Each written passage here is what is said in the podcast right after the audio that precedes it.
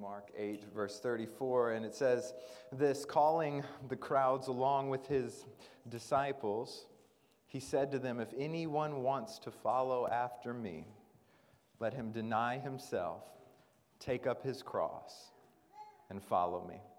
Heavenly Father, as we consider the idea of what is a disciple, I pray, Lord, that you will challenge us, that you will grow us, and that you will convict us as we work throughout this sermon and this series, thinking through the idea of being a disciple-making disciple. Change us, Lord, to look more like your Son. It's in his precious name we pray. Amen. Amen. You may be seated. Well, again, good morning. Happy New Year. We... The Matala family missed you all last week as we were away at, uh, in Minnesota. Heard that Pastor Mark did a phenomenal job preaching, so I had no doubt about that. But we are excited to be back with you. Uh, it always feels like we're coming home to family, because uh, we are coming home to family when we come back to New Breed. So it is good to be with you. I'm excited to start this year off. I'm excited to see what the Lord has in store for us as a church uh, this year. And this morning, we're actually beginning a new series. And so for the next couple months, we're going to be working through a series. We're not going to necessarily be in a book of a Bible, but we're going to be jumping around a little bit, and we're going to be considering this idea of disciple-making disciples. Disciple-making disciples. And I just want to say I am very excited to preach this series. Uh, because this series kind of strikes at the heart of what we are all about. This series has been a year in the making, uh, so it's going to take us through February, but it's something that we've uh, been thinking about for quite some time. And so at the start, I know this is going to be somewhat of a lengthy introduction, but bear with me. Uh, I want to do a couple things as we start here. First, uh, let me share with you why we're doing this series. So even last night, I was talking with Brother Carlos, and he asked me, you know, what brought this about? And I told him he'd have to show up and stay tuned, because I wasn't going to give it away last night. But I did tell him uh, that this series was birthed somewhat out of a burden. It was birthed somewhat out of a burden, and here's what I mean. At the beginning of last year, so at the beginning of two thousand nineteen, I almost said two thousand eighteen, but last year was two thousand nineteen, so at the beginning of two thousand nineteen, I knew that changes were ahead for New Breed Church, and you did too, because at the beginning of two thousand nineteen, we were in this this kind of moment of transition, yet not really transition, because we were still doing what we do. We were still trying to make much of the gospel. We were living in community together, but things were changing. Pastor Curtis was with us, serving as a transitional pastor, as we were trying to figure out what the Lord had for us moving forward in terms of a lead pastor. Would we have a lead pastor? Who would fill that role? Uh, what would it look like? At in January of two thousand nineteen, I was fairly convinced that it wasn't going to be me. Uh, the Lord works in mysterious ways, amen. Uh, for those of you who are visiting, I am the lead pastor of New Breed Church, but I didn't think it was going to be me during that transition. But I knew that we were changing. I knew that some things were, were going to look different as we moved along. And so what I began to do in order to hit the ground running in whatever direction God led is I wanted to make sure that we had clear eyes and sober thinking about where we are as a church. The reason that I was doing that is because I was anticipating God bringing somebody else in to serve on our pastoral team. And so what I wanted to make sure we had as pastors was a good grasp, a good sense of where we are as a church, so that we didn't lose step.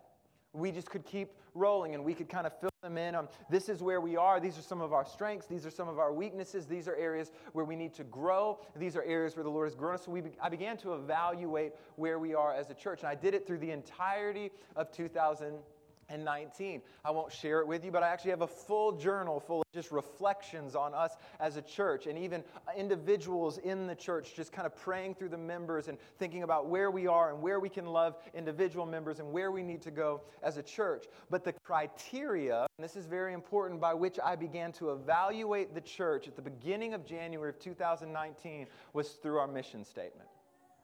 We exist to make disciples, to show off Christ where life exists by gathering around the gospel and going with the gospel. And we've shared this with you and stressed this with, to you, but as for us as pastors, the mission statement isn't just something that we put on our stationery, and it's not just on our website because it's a cute thing to say and every church needs a good mission statement. Our mission statement is the avenue and the lens through which we evaluate everything that we do as New Breed Church. So when we are thinking about starting ministries or bringing things to fruition, we ask the question, does this fit within the mission of our church to make disciples, to show off Christ where life exists by gathering around the gospel and going with the gospel? In some sense, it's guardrails for us that, that one, this church doesn't just turn into a social club, amen? But, but that we have a lens through which we evaluate what we are doing. And so the criteria was the mission statement. Now, what's interesting about our mission statement is you could sum our mission statement up into three words. Disciple-making disciples. Because we say that we exist to make disciples to show off Christ where life exists. Well, how are we doing this? By gathering around the gospel and going with the gospel. So when we say we're gathering around the gospel and going with the gospel, we're saying we want to be disciples. And as we are disciples, our aim is to make disciples to show off Christ. So we are trying to be, here at New Breed Church, disciple-making disciples. Are you tracking with me?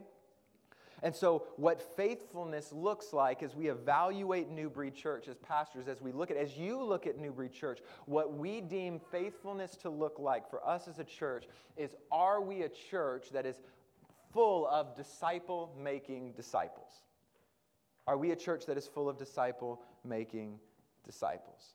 And so what I began to do was evaluate. I spent the year evaluating, as I mentioned, where we were, evaluating our mission, evaluate how we were doing, and I was just trying to take an honest look at the church, myself included, as a member of this church, and see if we could honestly say that we are a church of disciple-making disciples.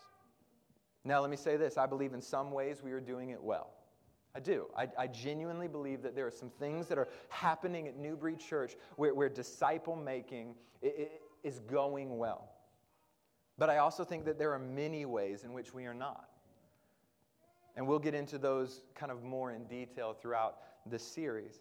But, but I want to say this at the front end because I, I, I have a feeling, in a sense, um, You know, as the Holy Spirit's been kind of pressing this on me and working through it, the Holy Spirit's been kind of drawing out this need to be gentle in me because I have a sense that this series might seem very condemning. And I don't want it to be condemning. And so I'm going to say this at the front end, that my aim throughout this series is not to shame anyone because that's not what Jesus wants, amen? When Jesus convicts, when he shows us areas where we are weak, it's not so that we will feel shame and disgrace, but it's so that we can see that we are missing the mark and Jesus has something better for us. Amen? When God convicts us and shows us areas of weakness because he wants us to see there's something better. And so my aim is not for you to walk out of here feeling, man, we really stink at this. We're really bad at this. Because I, I don't want that to be what comes across. But I do believe, as I've kind of prayed through it, that this might be more of a convicting series because we are going to directly look at area an area where we as a church need to grow, where we need to grow. But here's why this is so important to get right. I would argue, and I stand on this, that being a disciple-making disciple is foundational to the purpose of the church. And when I say that, I don't mean just New Breed Church. Y- yes, it's our mission statement, but, but our mission statement, we just didn't pull it out of thin air. It comes from Scripture. And so I would argue that being a disciple-making disciple is foundational to the purpose of the church as a whole, the global church. And I would argue that also means that it is foundational to your purpose as a human being living in this world. That God is calling you as an individual to be a disciple-making disciple. And I believe you can argue this from Matthew chapter twenty-eight. Now, if you remember back in July, we kind of did a little recap of Matthew twenty-eight as we examined our mission. And I want to remind you of something that I talked about in that sermon. Again, just trying to, to present to you the argument that making disciples is foundational to who we are and the reason we exist in this world. The Great Commission in Matthew twenty-eight, it begins and Jesus says, "All authority in heaven and on earth. On heaven and earth has been given to me. Go, therefore, and make disciples of all nations, baptizing them in the name of the Father, the Son, and the Holy Spirit, and teaching them to observe everything that I have commanded to you." And if you remember back to that sermon in July, I told you that there's something very interesting in that passage. There are four verbs that are listed. In the Greek language, there are four verbs. Go, make disciples, baptize, and teach. And what's interesting, is, is we talked about this, is that in the original language, the Greek language, those verbs look a little different. So one of those verbs is an imperative. Now, if you remember your English le- uh, lesson back in July, I told you that an imperative is a command given. So of those action words, of those verbs, there is one that is a command that is given, and the other threes are just the other three are just participles. They are modifying that main verb. So let me break that down for you. The main command in the Great Commission is to make disciples. Make disciples. Now, we've heard it preached where people look at that and they focus on the go and they say, that's the great command. That's important, but the command, the imperative is to make disciples. Going, baptizing, and teaching tell us how we make disciples. They modify that verb. So think about this. There's got to be some significance that the last thing that Jesus says to his collective disciples standing in front of him is go, make disciples. So let's go back to our mission statement. We exist, we say, to make disciples. Our chief aim as a church is to make disciples. And I want you to hear me say it as your pastor, that that is what we are all about. That is what we should be all about. The chief aim of the church, listen, is not to meet all the physical needs of our community. The chief aim of our church is not to motivate people to have a better life. The chief aim of our church is not to make our community safer, and it's not to make others feel more valuable. Though we care about all of those things, hear me, that is not the chief aim of the church. The chief aim of the church is to make disciples. Now, I would argue that if you are making faithful disciples, some of those things will happen, but our chief aim is to make disciples. Pastor Mark Dever, in his book Discipling, wrote this.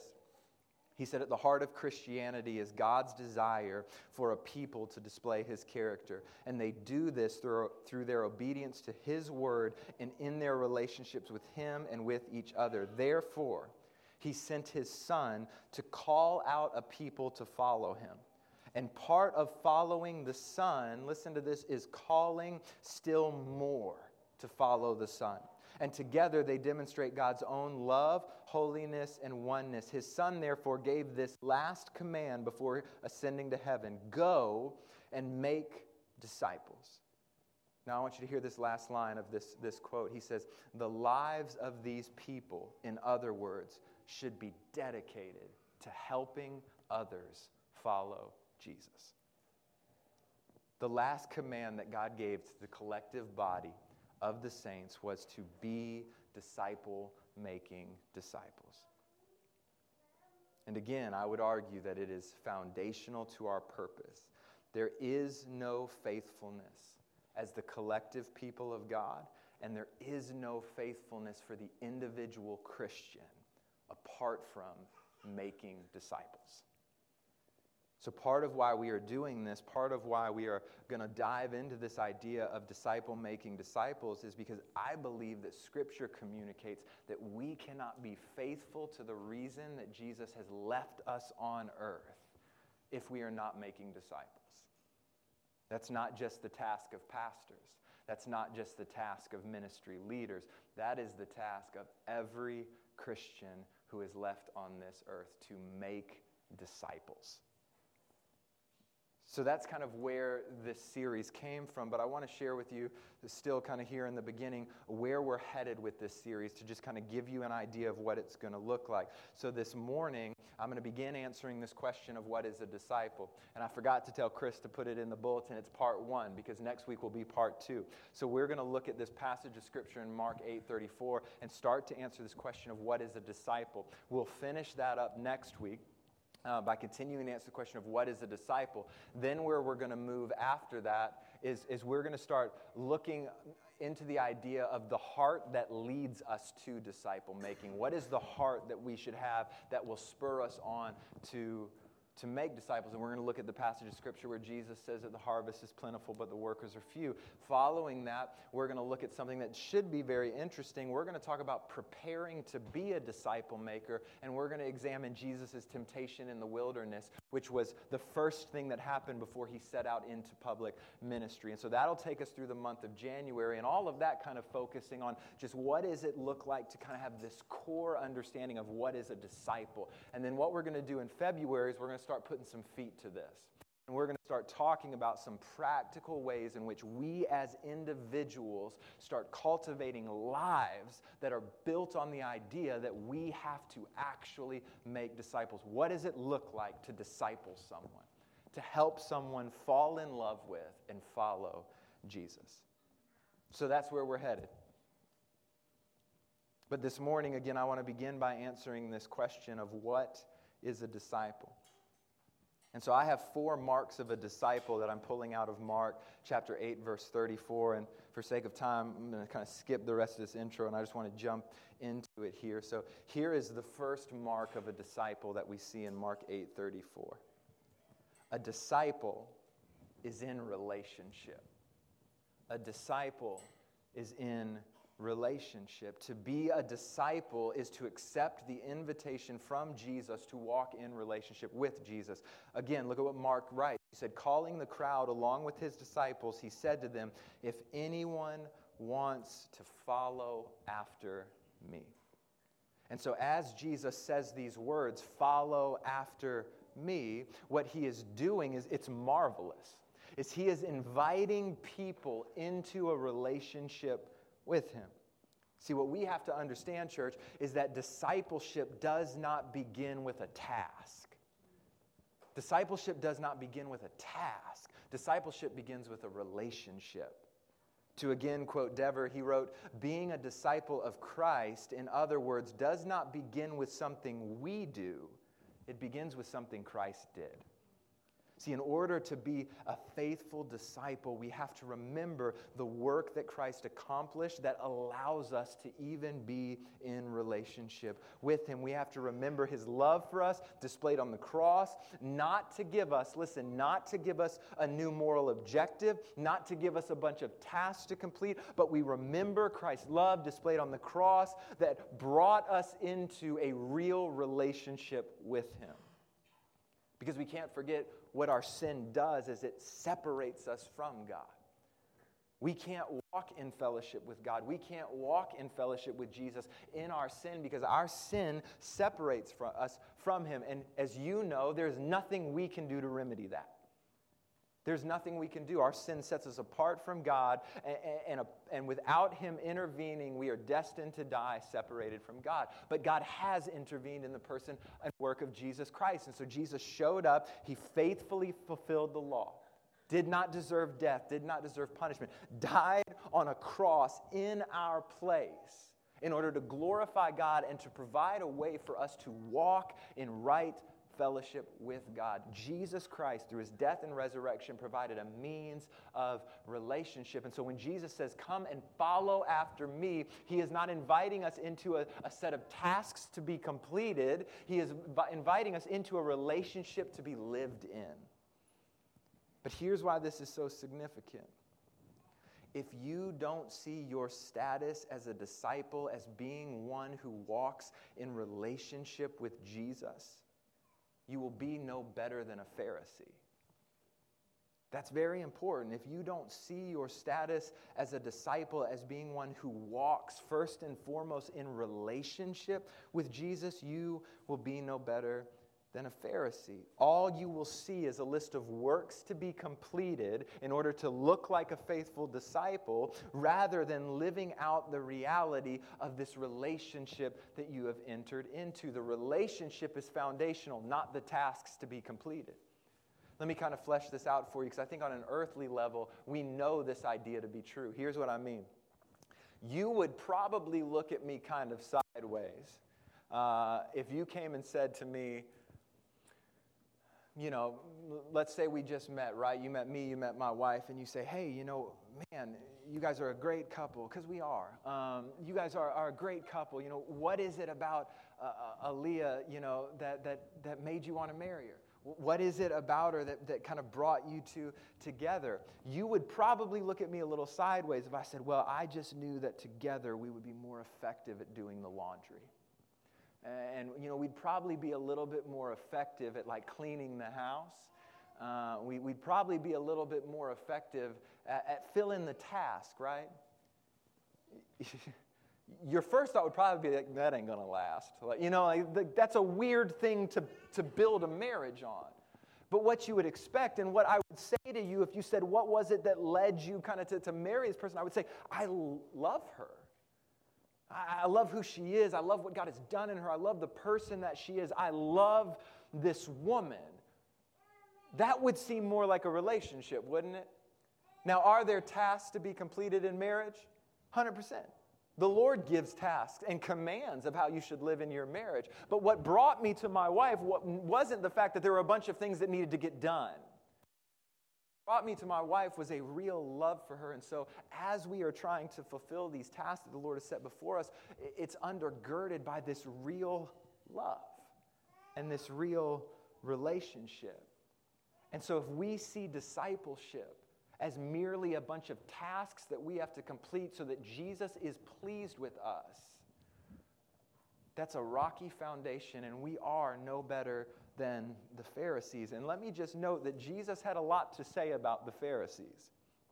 Nearly the entire chapter of Matthew twenty-three is dedicated to Jesus righteously rebuking the Pharisees for how they understood their walk with God. Let me read you some of Matthew twenty-three. Jesus says, "Woe to you, scribes and Pharisees, you hypocrites! You shut the door of the kingdom of heaven in people's faces. You don't go in, and you don't allow those entering to go in." Listen to this. You want to talk about a bad picture of discipleship? He says, "Woe to you, scribes and Pharisees, you hypocrites! You travel over land and sea to make one convert, and when he becomes one, you make him twice as fit for hell." And he goes on and he says, "You snakes, you brood of vipers, how can you escape being condemned to hell?" And what the Pharisees understood their walk or, or their interaction with God to be was a, a list of rules that needed to be followed and not a relationship to be lived in. And Jesus says that will condemn you straight to hell. But when Jesus says, if anyone would follow after me, he's inviting us into a relationship with him. Again, if our understanding of discipleship is not built on a relationship, we will produce disciples who think that the Christian life is all about tasks rather than loving Jesus and walking in relationship with him. And we have to be careful because often that's the way we approach disciple making, isn't it? Well, if you're going to be a disciple of Jesus, here are the things you have to do. We'll get into this down the road, but I'll throw it in now. But the most faithful way to make disciples is not to say, here's the list of things you need to do, but to say, here is the one who loves you and you should love. You see, when we understand what he has done for us, we will long to walk in relationship with Jesus. And notice this, when we see him as the greatest treasure of our lives, we will follow in relationship even though it is difficult, because we will value that relationship above everything else.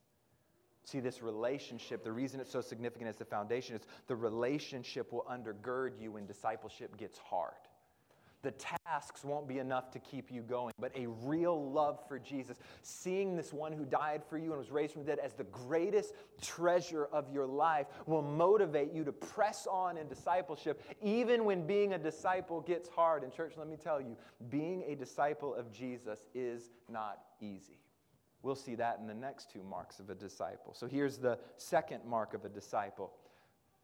Not only is a disciple in relationship, but a disciple plays the background. A disciple plays the background. Let me try to give you an illustration. I've been working on my illustration, and one of the things they say is that, you know, when you kind of insult yourself as a speaker, that you relate better with the people you're speaking to. So here goes. Um, in high school, uh, it, my senior year of high school, so, so I was a band guy, kind of all through elementary school, middle school. I played instruments, loved music, um, but band began to be kind of a burden because I kept getting in trouble for being not very good, a good student. And so I decided I was going to switch, right? And so my senior year of high school, I switched to choir um, to sing, and, and I really just wanted to join one particular choir because I knew they took really cool trips. So like I knew that that year they were going to Hong Kong. Um, I was like, I want to go to Hong Kong. So I joined a, a group, and some of you might know this if you've ever been choir. It was the Madrigal Group. Now, if you don't know what that is, the Madrigal Group is the group of singers that kind of dress up in, like, Renaissance outfits, like wear tights and, you know, all that stuff. Um, It was epic, by the way. Um, and so, and you perform kind of like you're sitting at a table, right, and singing. Uh, but madrigal is really interesting because madrigal requires, uh, you, you have to be fairly decent at singing because a lot of it is like solos and parts and things like that. Now, I wasn't the greatest, so they didn't give me any solos, and I was cool with that. Um, but part of my job as a singer was that when people were singing solos, because what madrigals do is they don't use music. It's all a cappella. And so when you're singing a cappella, you need other voices to really kind of support that one main voice who's singing the solo.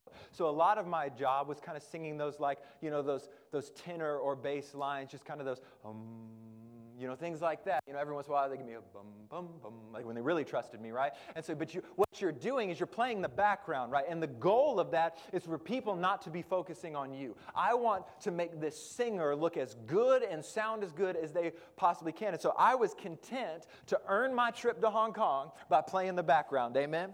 I was great at playing the background. Well, here's the thing. A mark of a disciple is a willingness to play the background, of saying that we are not the star of the show, and we are not the one who all eyes should be on, and we are not the one who is most important. We are not the one who is most beautiful, and our job is to do everything we can to help people fix their eyes and their affection and their love on the one who is the star, and that is Jesus.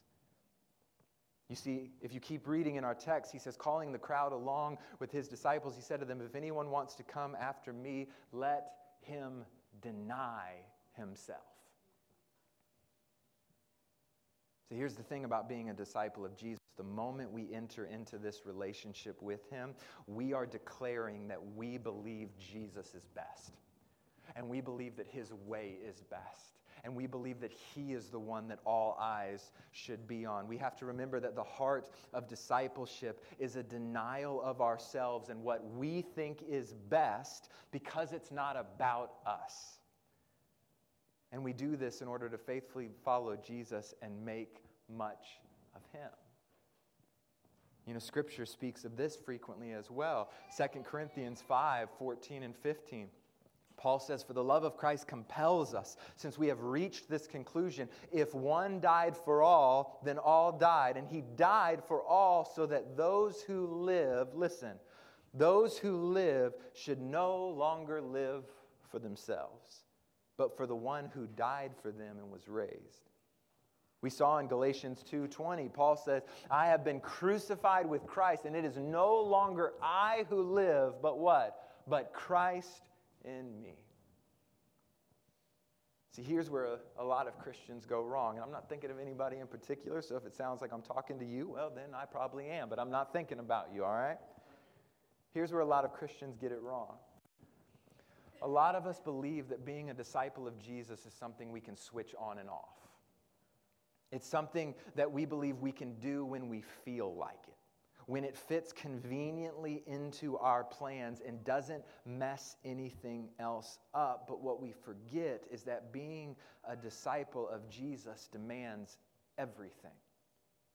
It demands everything.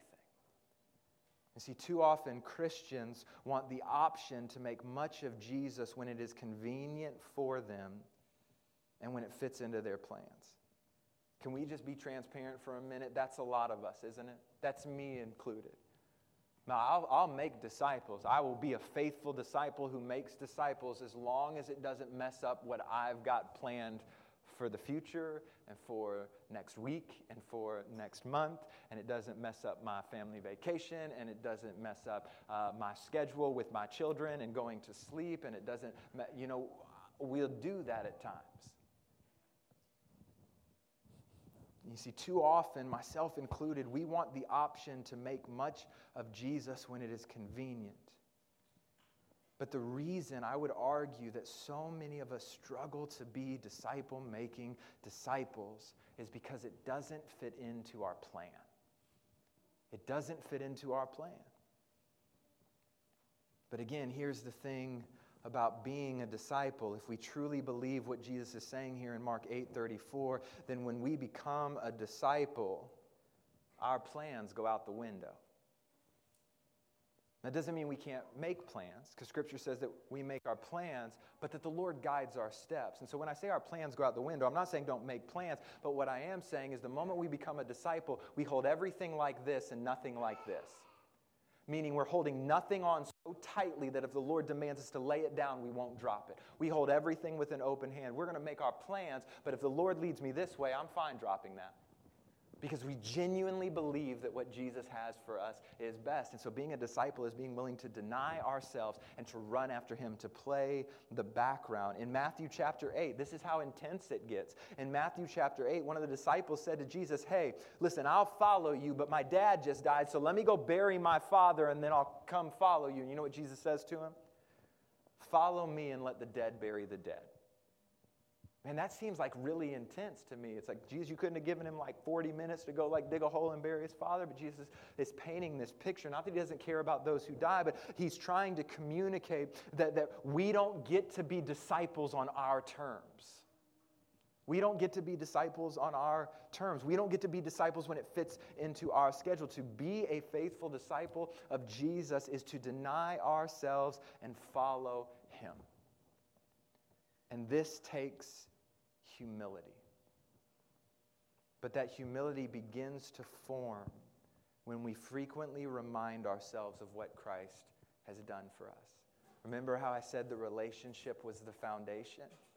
We are willing to deny ourselves when we are walking in relationship, remembering what it was that allowed us to even come into this relationship and what it is that this relationship has produced.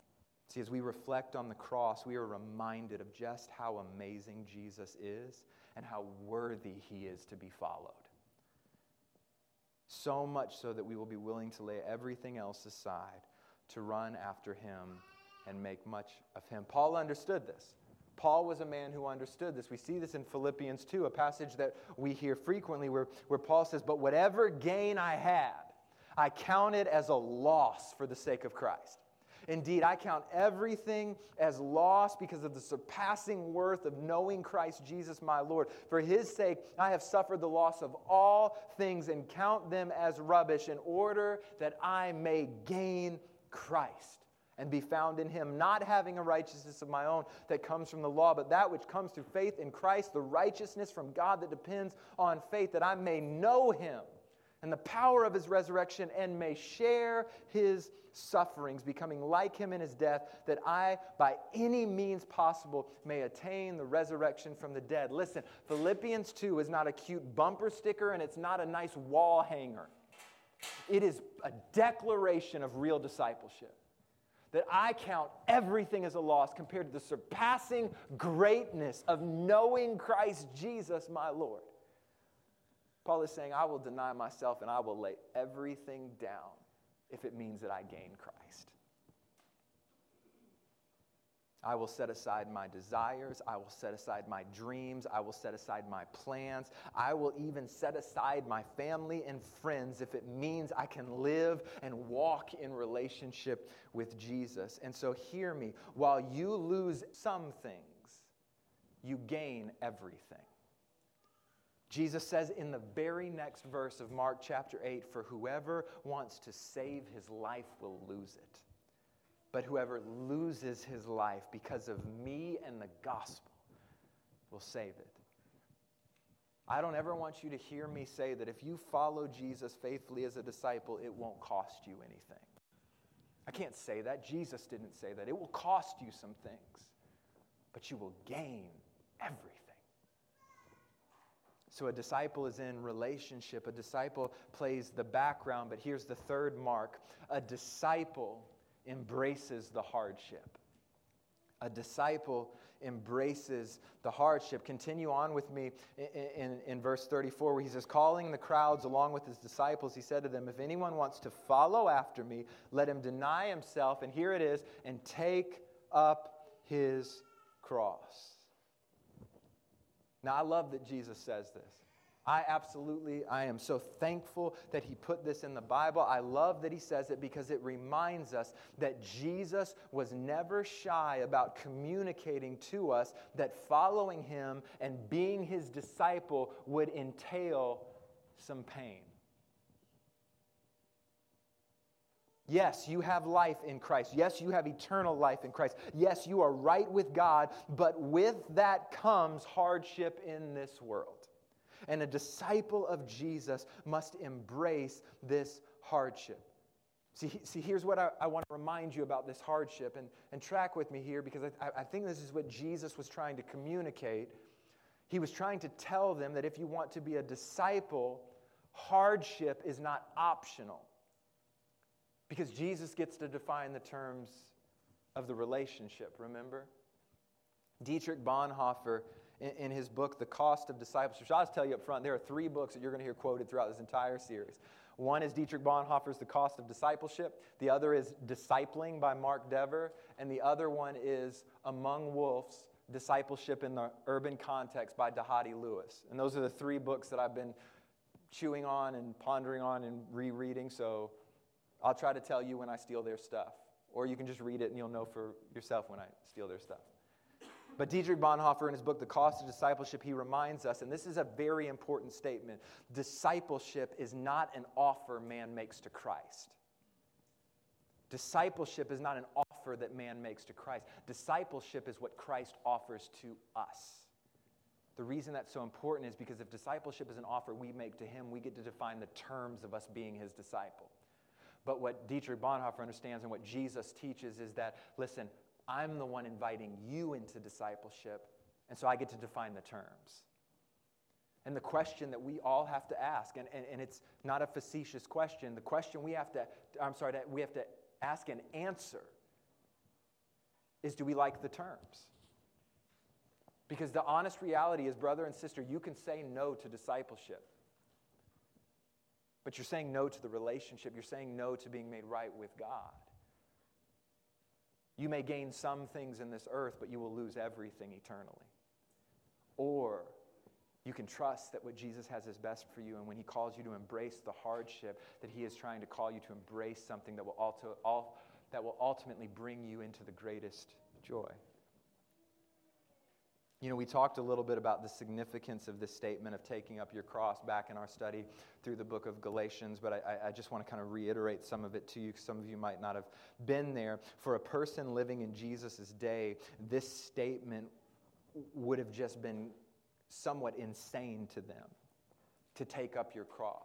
So we can't forget, we live in a culture where, where crosses are cool pieces of jewelry, right? Uh, I'd be willing to bet if I walked in the parking lot, somebody's got one on their car.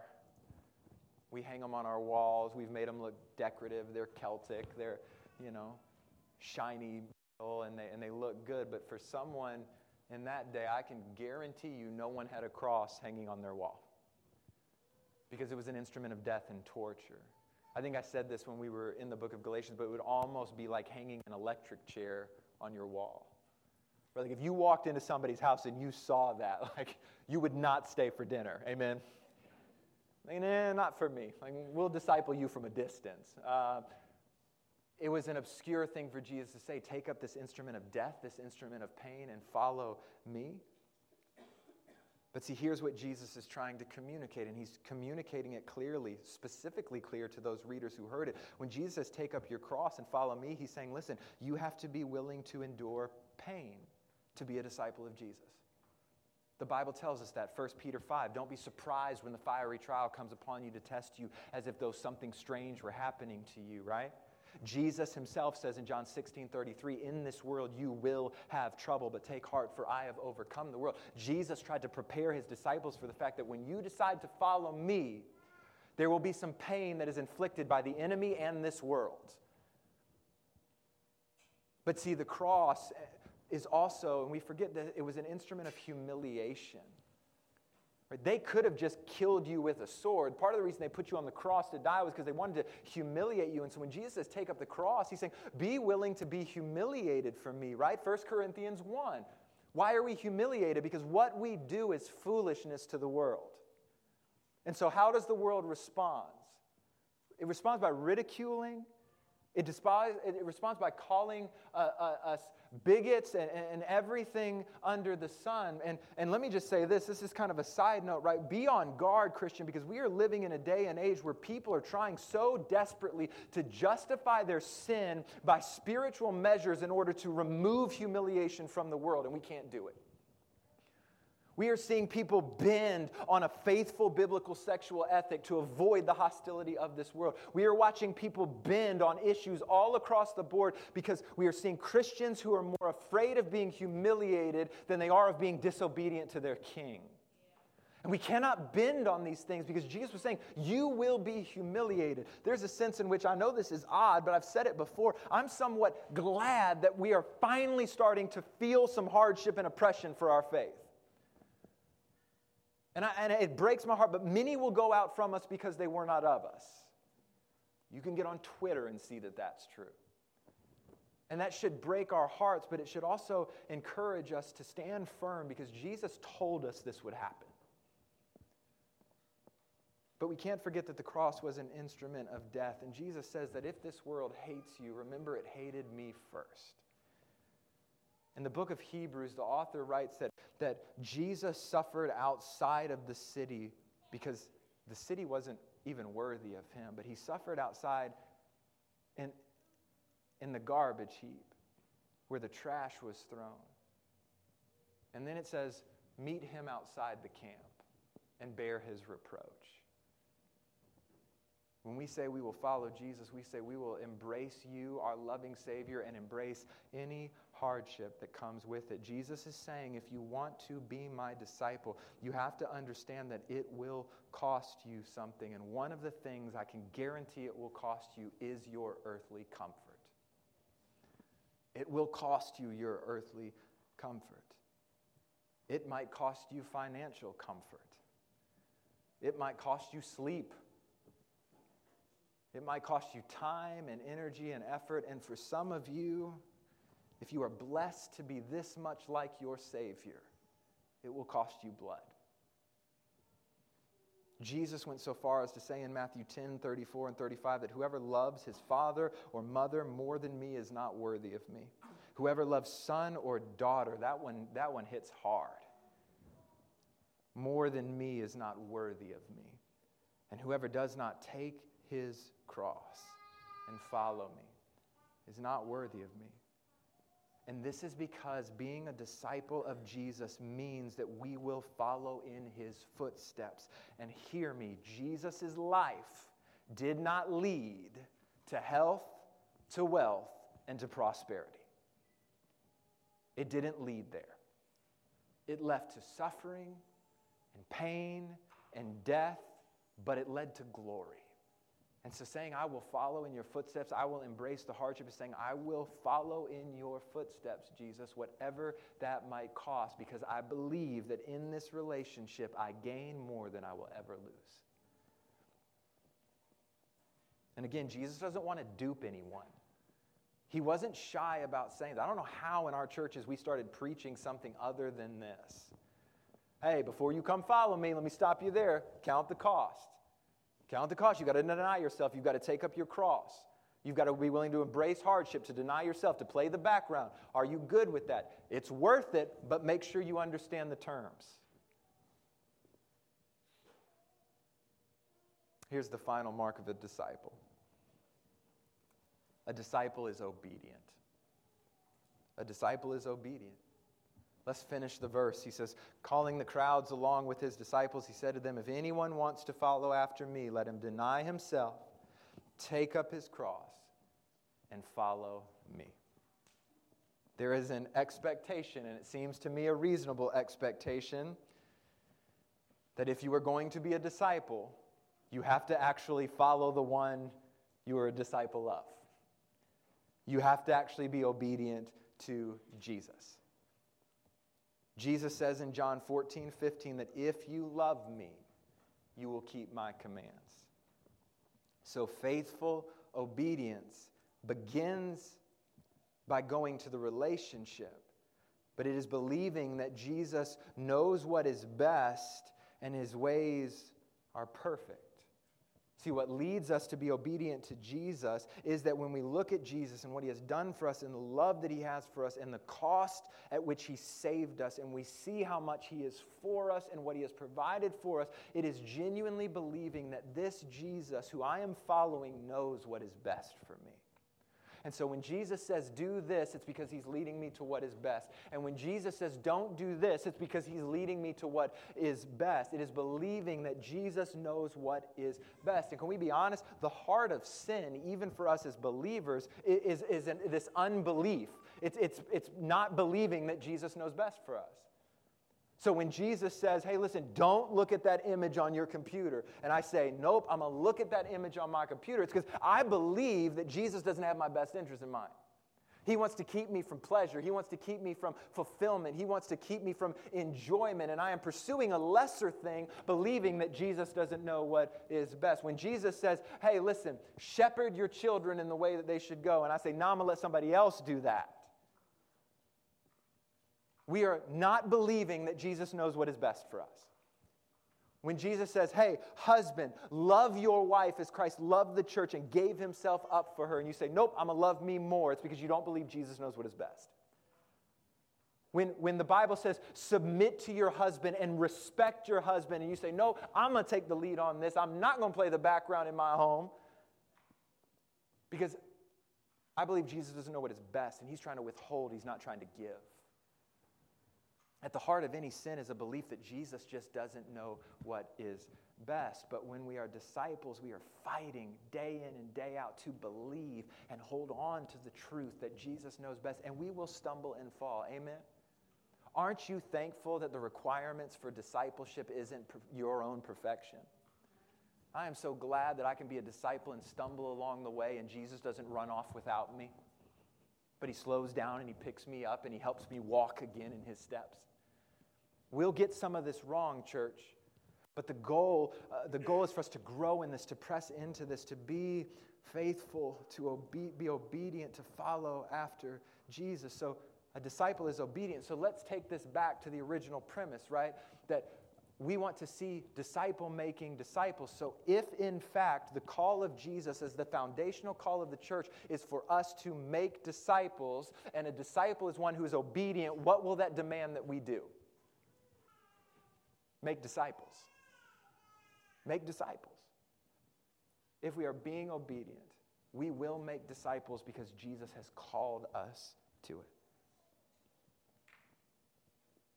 But here's the beautiful thing about all of this. If we are fighting to be faithful disciples, the result is that we will begin to look more and more like Jesus. And isn't that what we want?